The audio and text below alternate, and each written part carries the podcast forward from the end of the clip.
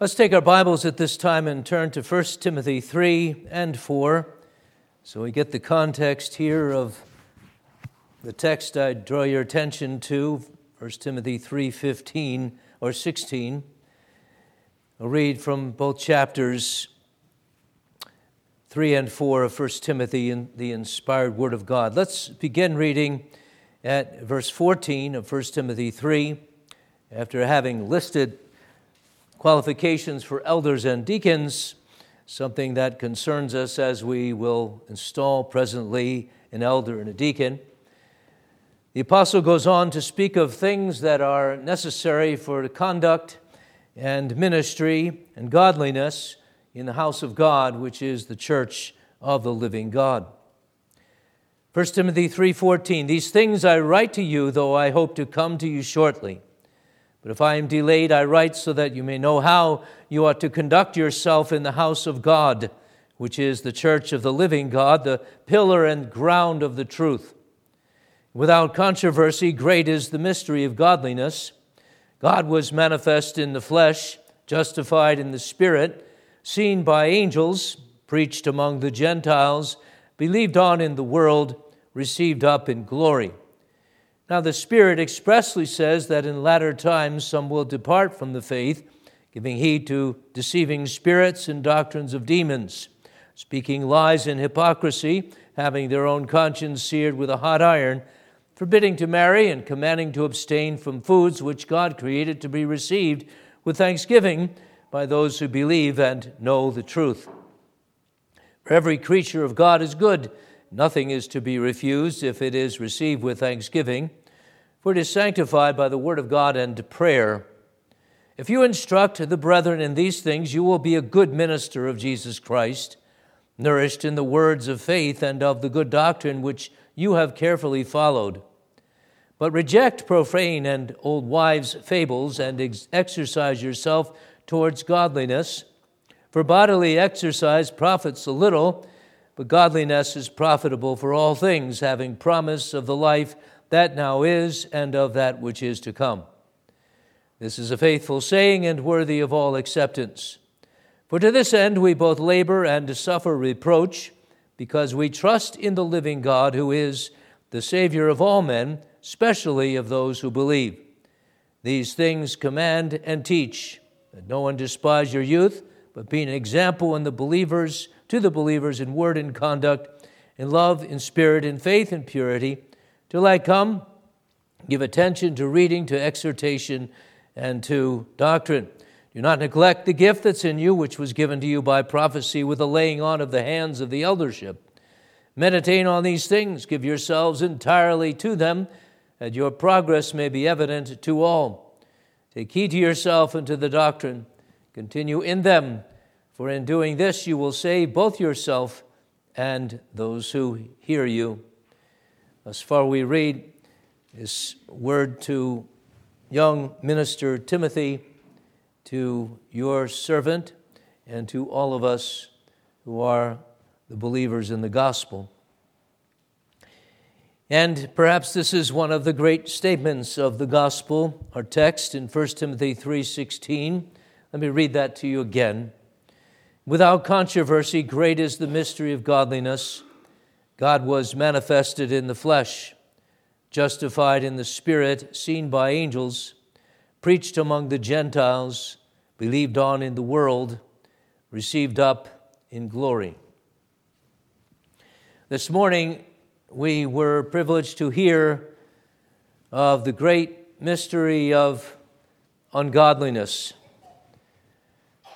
That was a word with regard to the sin of Israel at the border of the land of promise, a word that was of their history and their seduction by Balaam to commit idolatry and immorality through the lure of Balaam and the babes of Midian and Moab. Theirs was a a great mystery that they would act so. It's a great mystery their ungodliness at this time because God had brought them so far and He had cared for them all along the way.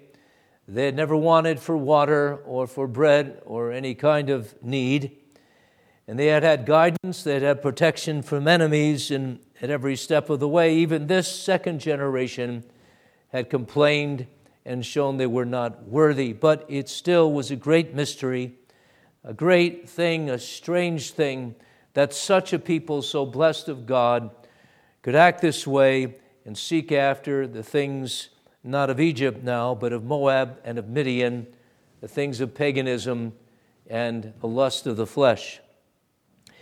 This makes it all the more amazing, the truth of our text, which is to be seen on the mystery of ungodliness, especially in the house of God. Here's the mystery of godliness, of God's own godliness, and of the godliness that the gospel works as it has its way in us by the Spirit working through truth to make us godly in reaction to the truth of Christmas and everything about Jesus. I want to consider this at this time, this great mystery of godliness, on the backdrop of the darkness of the mystery of ungodliness, especially among God's people, but to keep us from that, to help us to deal seriously with the truth of, of the wonderful incarnate babe, the Son of God, and to come away from the festivities as those who are heartened by the gospel, that is, the gospel of our salvation. And so let's consider the mystery of godliness and how this is revealed, first of all, in Christ Jesus. This is basically our text God manifest in the flesh, and so on. And then we want to consider what Paul is also getting at that there is this mystery of godliness that's revealed and ought to be in the church. And then finally, we want to consider that this revelation occurs of godliness, the godliness of God and His church, in the dark. And I'm going to deal with that whole uh, phrase of without controversy that's mentioned here in the text at the beginning of it. So you have, have here, beloved, a great thing called mystery, a great mystery of godliness. Just to disabuse you of some ideas of mystery, mysteries in the Bible are not things that are so profound, deep, or magical, perhaps, as we might say, that you can never know them. In fact, the idea of a mystery in the Bible is that it's a truth that has been hidden, to be sure, but it is now known. The great mystery, in fact, doesn't even stress the hiddenness so much as the fact that now is there, there is revelation of something that was hidden. But indeed, mystery in the Bible has to do with a great thing, and so the text is appropriately speaking of a great thing, the great mystery of the incarnation and everything about Jesus. So there's something that was hidden, and now in this New Testament, such Paul is writing, there is something revealed of, in fact, the greatest thing in the universe the truth of God. And the truth of God, who is not ashamed to call a people to himself, whose good pleasure was to choose this people for himself, and then whose grace was to save them, those people from themselves and from Satan and from death and from the clutches of demons. This is the great thing that's revealed at Christmas time. Oh, if only people would understand this. The great mystery is given for us to know because God has given great faith, and may He work that faith in us tonight as we hear this truth of Christmas and as tomorrow we also meditate upon the things of Christmas, once again, we and our children. God is manifest in the flesh here. There's some controversy among theologians and commentators uh, about whether the word God should be there. They cite other manuscripts and they say, well, it's really not uh, necessary that we have the truth of the incarnation here. Let's just say he was manifest in the flesh, but Beloved, we have to hold on to the truth here. The Bible is teaching God manifest in the flesh here and in texts like John 1, where the Word of God dwelt among us, and so on. This was the truth of Jesus with us, God with us in Him. Here is the great truth of the incarnation, a, a wonderful basic doctrine of Christianity. And perhaps this is one of the greatest texts that speak of the incarnation of the Savior, besides the history. You have this doctrinal statement here of what Bethlehem was all about and what the conception, the Holy Spirit conception, was all about. Because this is not simply a, a, a, statement here, maybe in some creed, though there is a creedal connotation here, but this is for practical Christianity. Great is the mystery of godliness. What this truth does to you matters, and what it must do to you matters. So receive it as a truth for your godliness. But God's manifest in the flesh, according to his plan, his good pleasure, according to his own creation, whereby he made all things by and for Jesus to come into them and to uphold them and to guide them, so that in the fullness of the time, just when God had planned, he would step into time. The great mystery of Trinity, which we've been considering in the Heidelberg Catechism exposition of Christian doctrine, it's set forth here. God is manifest in the flesh and justified in the Spirit. There's the Trinity. God manifest in the flesh. I was talking to my son the other day, lives in North Carolina, who's witnessing to a Jehovah's false witness. The Jehovah's false witnesses deny the Trinity, and they don't know what to do with this text that God was manifest in the flesh. Oh, they, they know what to do. That is, to hide the truth of the text, they just change it. They have their own Bibles, you know. But every once in a while, there's a text that they come across. They, they figure, you know what, we can't really have that in our Bibles anymore because it denies the truth uh, that we, denies the lie that we hold, though they don't say that, that there is no such thing as Trinity. But here it is God manifest in the flesh in the person of his Son, Jesus Christ. This is the confession that's made here, and this is the confession the church makes here, there, and everywhere. God, according to Scripture, has come into the flesh. This is the truth of the Son that's given, the child who's given, the Son that's born, the, and the one whose name is Wonderful Counselor, the Mighty God, the Everlasting Father, the Prince of Peace. This is the truth of Jesus, who's named by the angel Emmanuel, God with us, and whose name Jesus depicts the fact that he is Jehovah's salvation among the people who are in desperate need of salvation. This is the truth that we love, the truth of the full divinity of Jesus. God, completely God, is manifest in the flesh, so that at the same time he's human. In the flesh means in humanity, he's divine. And as the church has confessed, he's not God kind of and man kind of, so that he's a third thing, a God quasi man or a man quasi God, so that there's this one who's not really God and not really man, another thing. No, he's God really, and he's man really, united in the flesh in the person of the Son who takes on himself willingly that condescending role, not only, but state and status and condition of guilty sinner for sinners. A man among men, a pure man a pure God for us who need his salvation. So here it is, this divine word, and this is the word of the words. This is the one in whom all the fullness of the Godhead dwells bodily. He's the one who is Messiah that's predicted and who is absolutely necessary that we might be saved. So he's manifest in the flesh. There's other things that corroborate this that is, support this truth that God is manifest in the flesh. And actually, there's five of them, and that's the rest of our text. God is manifest in the flesh, and he's justified in the spirit. And there's been a, a, bit of a difference among theologians and commentators about just what this means. Some say it's spirit with a small s. I think it's spirit with a large s. And I think the word justification here means vindication.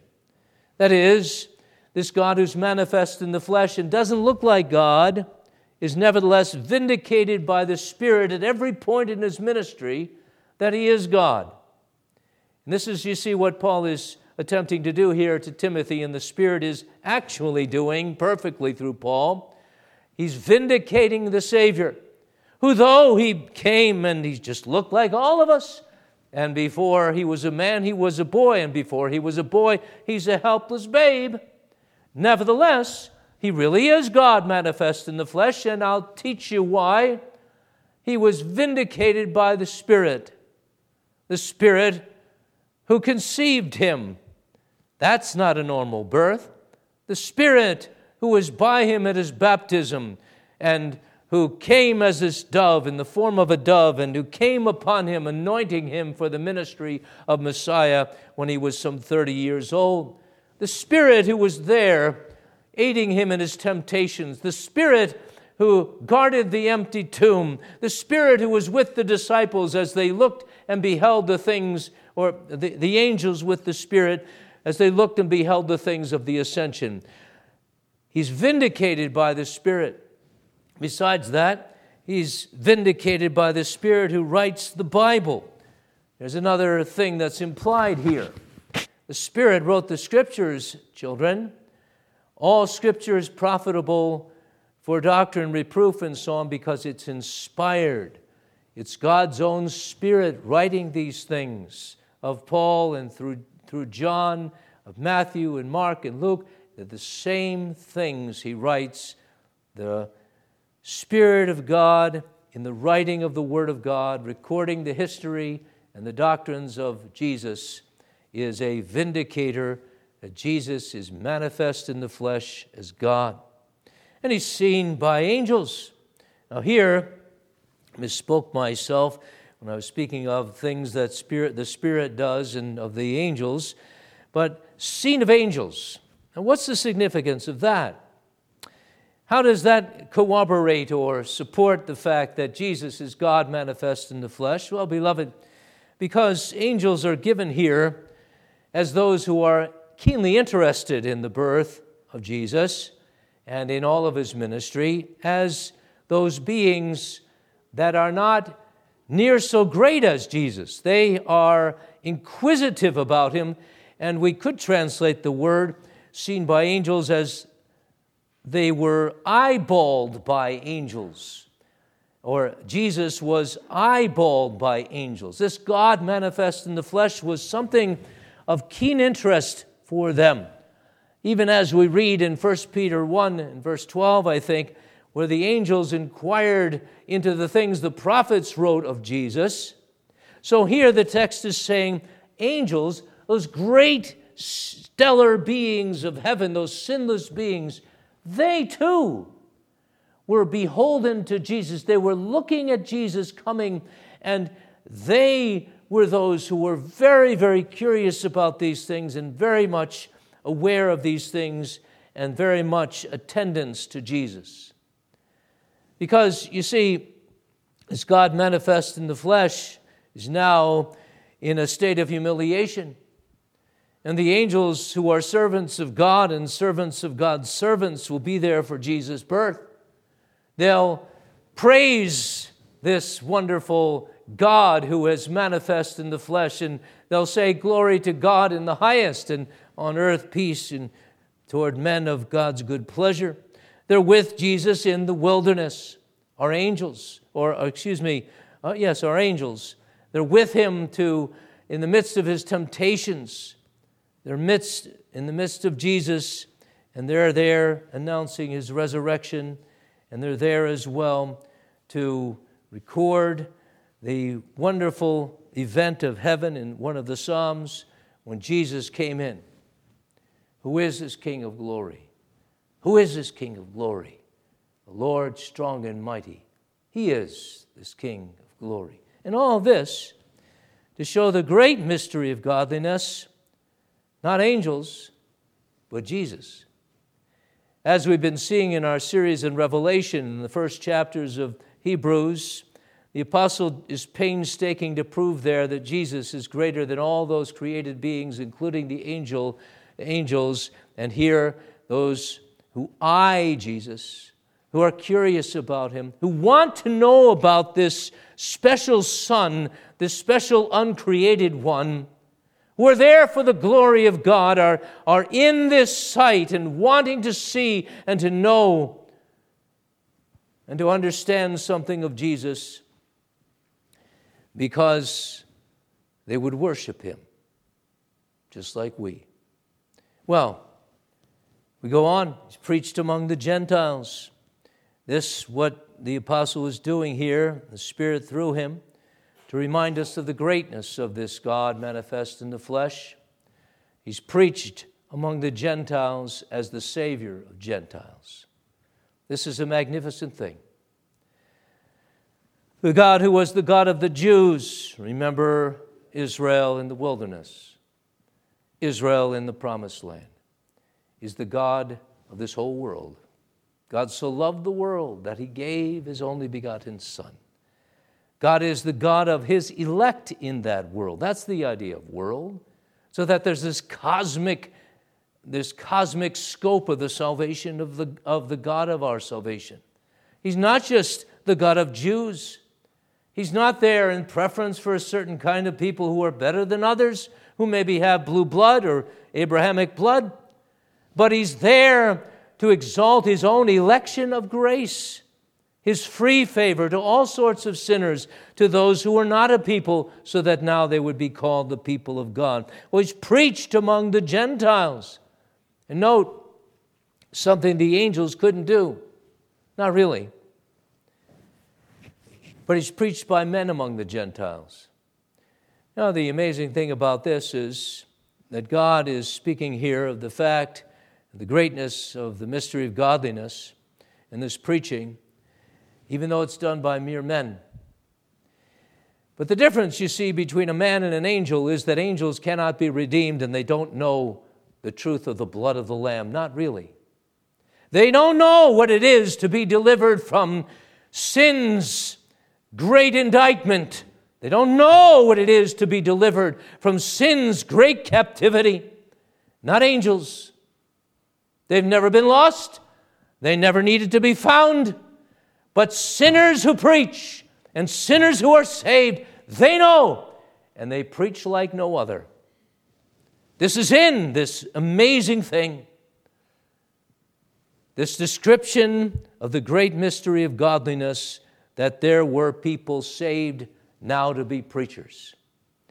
Now, because they couldn't hold it in, now, because the word that was made flesh is put in their hearts, Jesus in my heart, and I've got to preach the word of salvation. And he's believed on in the world, and he's received up into glory these things all speak of the great mystery of godliness. Oh, beloved, what do you think of that? You think that great mystery of godliness? It's a revelation of God. And it's God's own godliness, if we could say that, is being God. That's why this is revealed here. Great is the mystery of, well, God Himself. I'll show you what godliness is it's God being God. God being just like God must be and should be. And then God manifest in the flesh. I'll show you what godliness is. God the Son taking upon himself the form of a man and becoming a servant of God. Now that's godliness the godliness of this God now become man who's obedient in all things and who comes to do the will of his Father. This is divine service here. Divine service in a human being who comes not to do his own will, but the will of his Father. The text says this is a great mystery, veiled it was once in the Old Testament, now it's unveiled for all to see. The greatest truth of the great God His salvation and His great grace.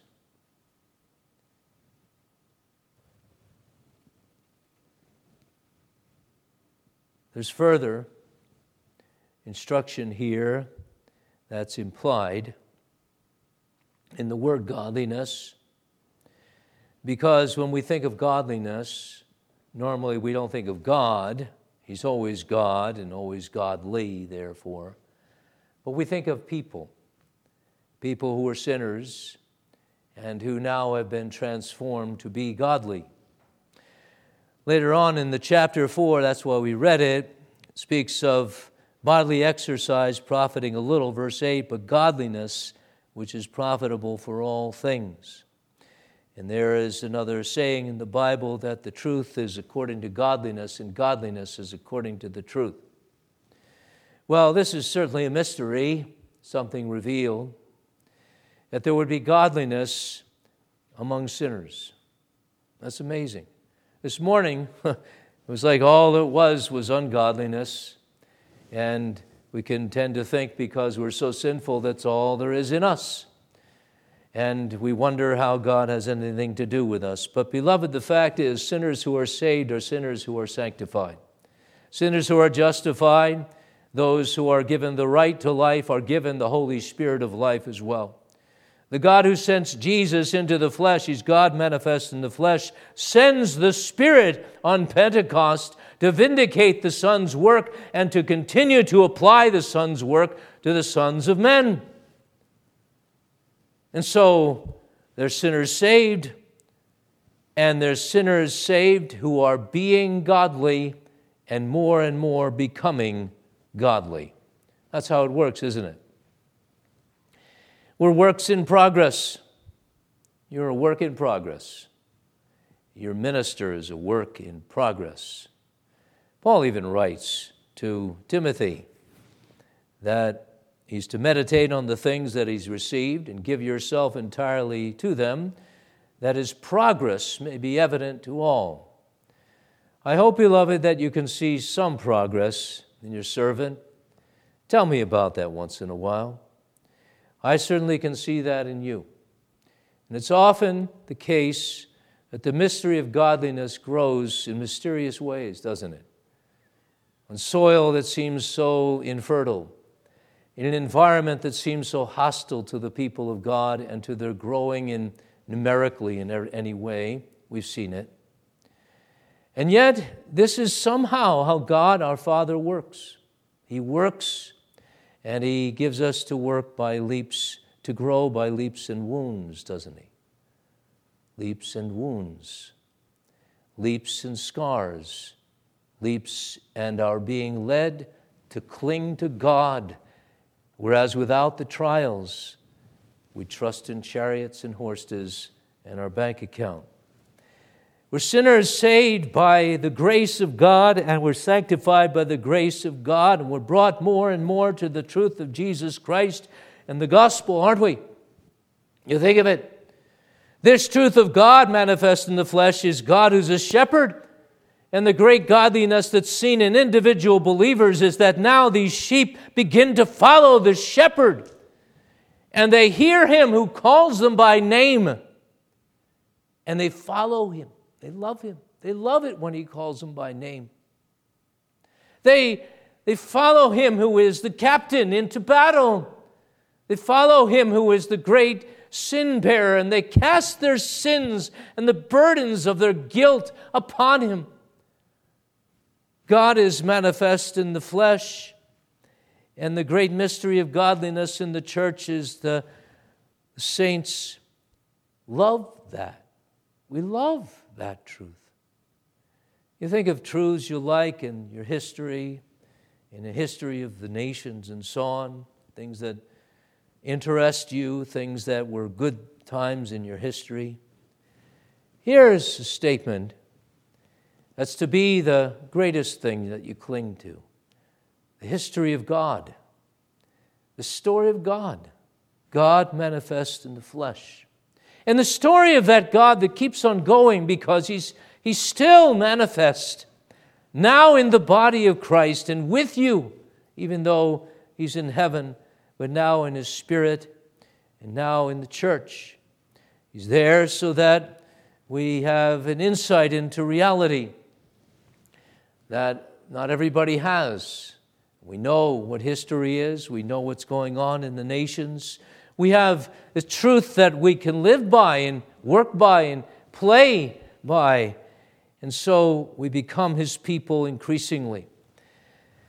And you see, just with regard and to a practical point here, when we know this Jesus as ours, and when his own godliness is for our godliness, we begin to see that he uses us in whatever calling of life we're, we're at. And one has said, and I, I agree with this Christianity is not doing things that are so special, nothing so special in what we do, but we do things in a special way. We do everything in a special way, and that makes all the difference. It doesn't matter whether you're digging a ditch, building a house, working at a computer, dealing with people, dealing with things doesn't matter whether you're a man or woman or child, whether it's school or whether you're a graduate from school, whatever. It matters, does your heart and why you do things. So that the apostle even says, whatever you do, do it heartily as to the Lord and not to men. You see, here is the secret to contentment. To finding that your life here in the shop, here in the factory, year after year after year, maybe is significant. Because of what God and His truth has done to you and is doing to you. Great is the mystery of godliness. Every child of God is this wonderful member of the body of Christ. And great is the mystery of godliness. He works not so much among the wise and the high and the rich, but among the ordinary people the shepherds, and so on. Well, he works in the church, and this whole context here is church. We preached on this at the uh, installation or the uh, institution of our church some 12 years ago. How to conduct ourselves in the house of God, which is the church of the living God, the pillar and the living, the pillar and the ground of the truth. And then the truth is our text. What the church is to preach is without controversy, great is the mystery of godliness. God is manifest in the flesh, and so on. Without controversy, this is the truth that we are to preach. From cover to cover, this is the truth. And we are the pillar and the ground of it, or we are no church, we are no house of God. But because we are, by the grace of God, a church and the house of God, here it is the gospel that we preach Jesus Christ, Christmas, crucifixion, ascension, session at the right hand of God, return, and in the meantime, the call to live godly. Office bearers are mentioned here in 1 Timothy 3. The truth of godliness, the great godliness manifest in the flesh, is to be seen in godly office bearers. And thank God we have them. And thank God we have candidates for them. Godly men who will lead the way, unashamed of the gospel and standing for the truth, ministering mercies, ministering the government of the church. We are blessed indeed. Godliness, so we're unashamed to do discipline, to minister the sacraments to fitting candidates. Uncompromised is this church. That's another thing about her we saw this morning the shameful Israel was compromised. There they were, lounging by the promised land, but not ready yet to enter it. They would abide a little while by the Midianitish women. They would dabble in their idolatry to get the women, or maybe they got the women so that they would dabble in their idolatry. Hard to know which was first. But anything but being under the yoke of God. Not so us. True? Phinehas, the example of a zealot for the glory of God, thrust through the fornicating couple. Shall we not be Phinehas with a spear? And I mean, of course, the sword of the Word of God. The weapons of our warfare are not carnal, but mighty through God to the pulling down of strongholds. They're spiritual weaponry. We bring the truth. We convince people, we convert people, God helping us and the Spirit working through us by the truth, but this consumes us. That's the point. This church, which meets the truth of the greatest truth of them all, the mystery of godliness in Jesus, is on that behalf. We're for that cause.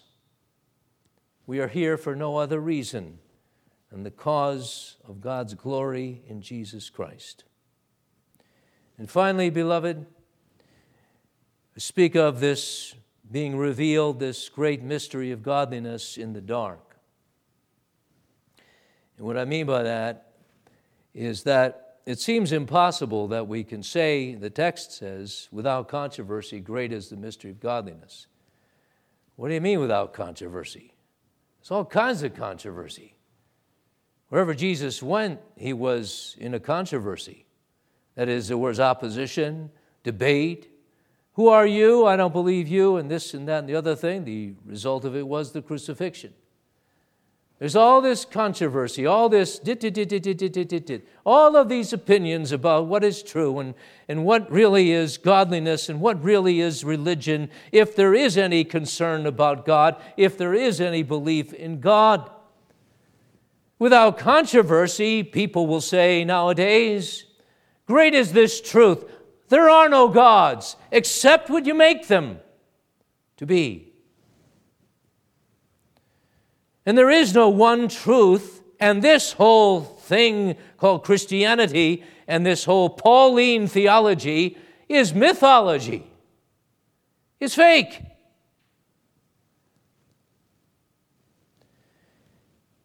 And in the churches today, sadly, we ought to be ashamed of ourselves.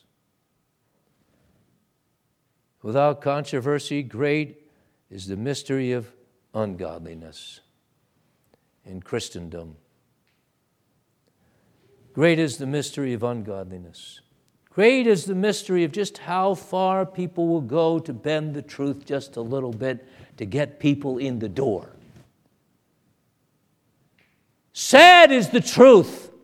When ministers, they get out of seminary and they got a method. They're going to pump new life into the congregation by getting a younger minister, someone who has fresh ideas. Learn them in the Netherlands, who knows? In Italy, who knows? In Reformed seminary, seminaries, to be sure.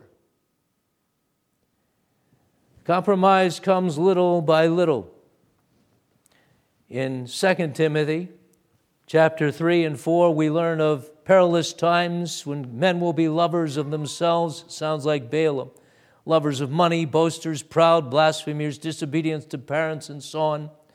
Later on, chapter 4, he says, The time will come when they will not endure sound doctrine, but according to their own desires, because they have itching ears, they will heap up for themselves teachers. They'll turn away their ears from the truth and be turned aside to fables. Be watchful. You be watchful in all things, endure afflictions, do the work of an evangelist, fulfill your ministry, even if that means taking a spear and running people through, even if that means bearing the reproach and the slander of those who might call you brethren. Perilous times, beloved, not a time for the faint hearted. Not now, not now, and I believe there's not going to be a reprieve. The heat is being turned up, the heat of Satan, the fires of hell the baseless accusations that people make against churches of Christ. They are being made. The great mystery that those who would go by the name of Jesus, who's holy, as well as love is that people deny this and they invent their own human love, their own human holiness, which is spoken of in 1 Timothy 4 as, for example, just denying meat to yourself or forbidding marriage to yourselves because these things are uh, corrupt and they keep you away from holiness. You see, in the name of holiness, many things have been done that's been a compromise of holiness and godliness, and they've been a stumbling block to the doctrines of free grace in those who will live free. One legalistic thing after another, one policy after another, one foisting of authority upon another after another. What shall it be, beloved? Controversy all over the place. I want to say to you, beloved, that here's what we want to do. First of all, we want to confess the truth. That's really what this means. Confessedly, great is the mystery of godliness. This might have been an old confession of faith, maybe an old song. Look at our Heidelberg Catechism, kind of follows the, the pattern of this incarnation and so on, the history of Jesus. But be that as it may, it's something here that stood because it's the Word of God. A confession. We can translate it literally this is something we say together. We say together with the church of Jesus Christ, there's one thing that matters in all the world God is manifest in the flesh. This is the great thing. It's not the game that's the great thing, it's the gospel that's the great thing. It's not the fact that we're entertained that's the great thing and that gets us by. It's the fact that we're saved and forgiven that gets us to heaven. That's the great thing. That's what Christmas is all about. God breaking through God coming anyway, though his own received him not. And God coming to you, and God coming to me, and saying, I love you. Now you love me back. And may there be this great mystery of godliness in your life, son and daughter, because I want to be glorified in you and in your happiness, in your knowing the comfort of the gospel. You're being encouraged. No matter how you've messed up, and there's a lot of us who've messed up. I think that you're a bold enough congregation. If I ask for a show of hands, I don't know, maybe not here, but at another time, you'd all raise your hand. You say, Yeah, we messed up. Messed up. Yeah, we're a bunch of mess ups. It doesn't matter if you've had a conversion experience at one time on the, shores of Lake McDonald or whatever. But maybe it's the daily mess ups that are making you ashamed of yourself. Maybe there was a time in your life, maybe there is a time, it's right now, when you're just trying to hedge your bets about Christianity and, and being comforted and I'm going to do this with my buddies, but these with my church buddies, and all of this stuff. And we're just kind of playing the field as, as far as what we can do to find communion and significance in our life. We're a bunch of mess ups. And the quickest thing we would deny is just that that we're sinners. I want to leave you with a story not because it's a story, but because it's kind of parabolic. Maybe you've heard it. The story of this old violin, this old violin, battered and scarred. Tunes were all loose, or the, the strings were all loose. The bow was hardly of any use. And it was auctioned. It was going to be auctioned and it means sold. So the auctioneer didn't think it was going to be worth much. And he just said, One dollar, do I hear one dollar? That's how they do it. Oh, okay, somebody gives a dollar. Two dollars, I hear two dollars. He's about to say going, going, gone. Somebody from the back, an old man himself, as old as the violin, probably older, he came forward and he took that violin and he started to play it. After he had tuned up the strings, rosined up the bow, he played. And children, that song that he played was so beautiful, and everybody could hear it. And everybody who thought that the violin was worth nothing now suddenly realized it was worth something because a master was playing it. A master of the violin. Playing a song that they'd never heard, that they never thought could come out of that violin. And so the auctioneer, quickly understanding himself the worth really of this violin, began a new bidding. And he said, $1,000, $2,000, $3,000. And on and on it went. The worth of the violin in the master's hands. You know what that's about, don't you? That's about Jesus. Playing you? No. Playing this violin for you and through you. That is using you, tuning up the string. You know what it is. But somehow he takes us, does God. And great is the mystery of the godliness. He takes the bruised, the battered, the broken, the abused, to use the language of this world. We live in an abusive world.